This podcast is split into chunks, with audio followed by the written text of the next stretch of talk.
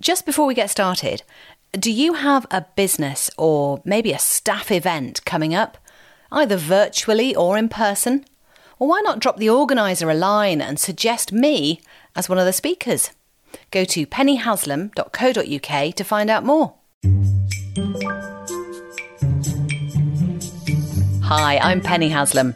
Today in the podcast, just think of the power of all of this the power of visibility. Whoop woo! Let's do it. I'd not heard of Sheryl Sandberg before she did a TED talk. And the TED talk was basically the whole foundation stone of the lean in movement, uh, which seems quite old now Uh, weirdly, but it was so fantastically radical at the time. She then wrote a book called Lean In or something along those lines about women in work thinking that they couldn't put their foot down on the accelerator when it came to their careers because of thinking about things like relationships and having children and other responsibilities outside of work. And her shtick was go for it, don't worry about it, jog on. Now, she started her TED talk in an unusual way for a lot of professionals at the time, which is why it stood out. And the idea was that it was an impromptu sort of moment, but obviously it was practiced, wasn't it? Anyway, she started off by saying something like, My child was crying as I left to come here to talk to you schmucks. I left uh, San Francisco, where I live, on Monday, and I was getting on the plane for this conference. And my daughter, who's three, when I dropped her off at preschool, did that whole hugging the leg, crying, "Mom, you don't get on the plane" thing. This is hard. Really excellent stuff, and really bizarrely radical at that time. Going, oh, a lady off, a lady chief officer. Uh, with a child who's willing and happy to declare that she was a bit torn between the two ideas motherhood and working? Can you lean into working? When I came to do my little TEDx talk, I didn't get a plane to go there. Um, but I did want to do it on the visibility of women, the power of visibility of women. The message is that women aren't to be heard, women aren't to be seen, women certainly aren't meant to be listened to or taken seriously as experts. And that never struck me as fair. Where are the women. It's all very well leaning in, but unless you, you're seen to be doing well, you know, what's the point sort of thing? You don't want to be a best kept secret.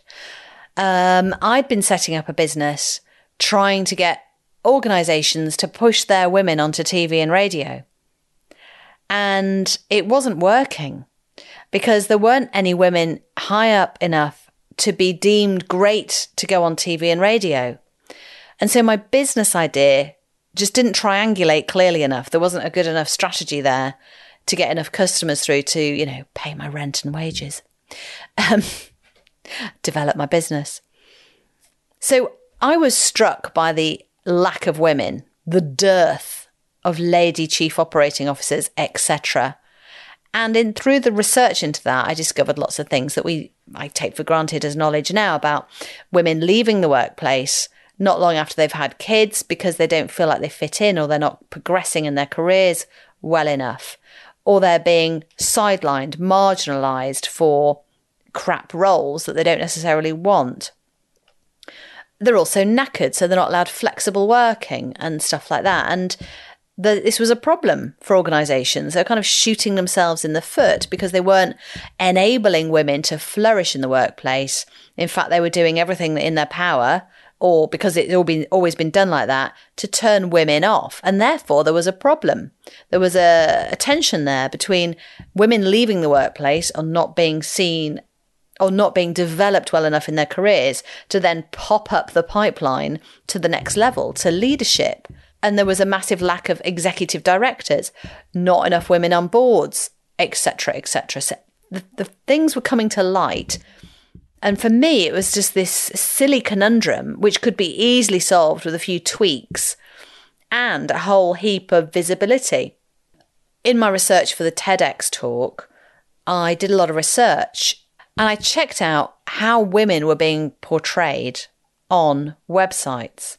I also came across a massive employer in Cumbria. Now, Cumbria was where I was going to be doing my TEDx talk, so it made sense to look at some big employers around there and see how they were portraying the women in their workplace. Sellafield, nuclear power plant, massive employer. The website was weird.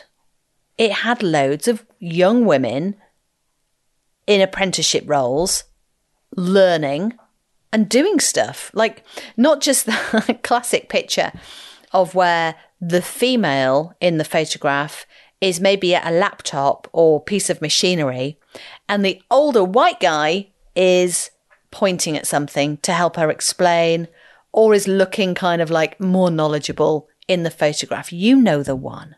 And if you have those on your website, get rid of them, please. But anyway, this was actual women with actual equipment having agency and authority and ability. I was so interested in what had happened here because clearly someone had selected those pictures. Who was it? Who'd put those pictures on? Why? And was it conscious? So I rang, being the journalist that I was, I rang the press office at Sellafield and went, Oi, oi, what's going on here then? You've got some images, positive images of women in your workplace. Did you know that? And they went, Yes, we did know that. And we have made a conscious decision, a choice to put more women on our websites because we are talent poor. We need more talent to come through our doors. We're in a rural, remote area. We need skilled people in science and technology in an area where there isn't a densely populated um, selection of candidates to draw on. And we need to find more women because that's where the supply will come from in our minds. Now, at the time, the national average for young women becoming apprentices in STEM sector organisations was 6%. So 6% of any annual cohort of apprentices were made up of women, just, six, just 6%. Oh my goodness. But at Sellafield, that had jumped to 25 frickin' percent. 25% of all of their applicants were girls, young women looking for work there. Okay, so that for me was like the moment where I said, yes, visibility is absolutely crucial. Whether it's in a photograph on a website or whether it's more women round the table at a meeting in an organization or more women at the top, whatever. It's not about more women, it's about where you put them, where you see them. And it's that old adage, isn't it? You can't be what you can't see, or you can only be what you can, you know what I mean? So, what message do you send when you elevate the women in your organization to be seen more, to be heard more?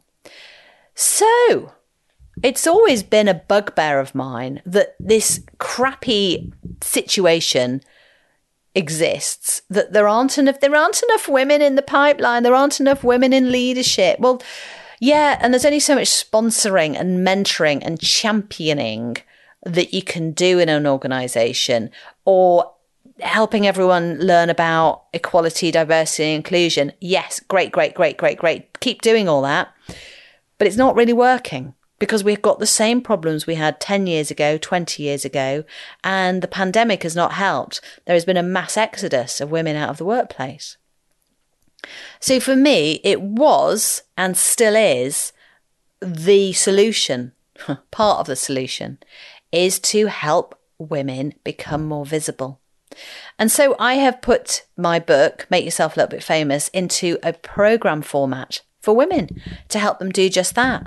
I am beyond excited. I want to see more women more visible more of the time. It's not such a great ask. It really isn't. And if it worked for Sellafield in such a stark and impressive way, it could work for every organisation out there.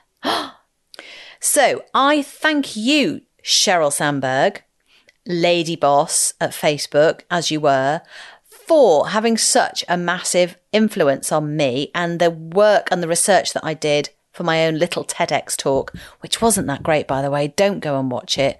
Um, I have become a lot better as a speaker since. However, the ideas in it, oh, yeah, makes the hairs on the back of my neck stand up. Just like, just think of the power of all of this, the power of visibility. Whoop woo, let's do it. My third book is coming out in 2024. It's all about confidence at work and in life. And as you'd expect from me, there are lots of stories and ideas to help you build confidence, whether it's for yourself or for others. It might be colleagues, teammates, friends and family. Head to pennyhaslam.co.uk slash confidence dash book.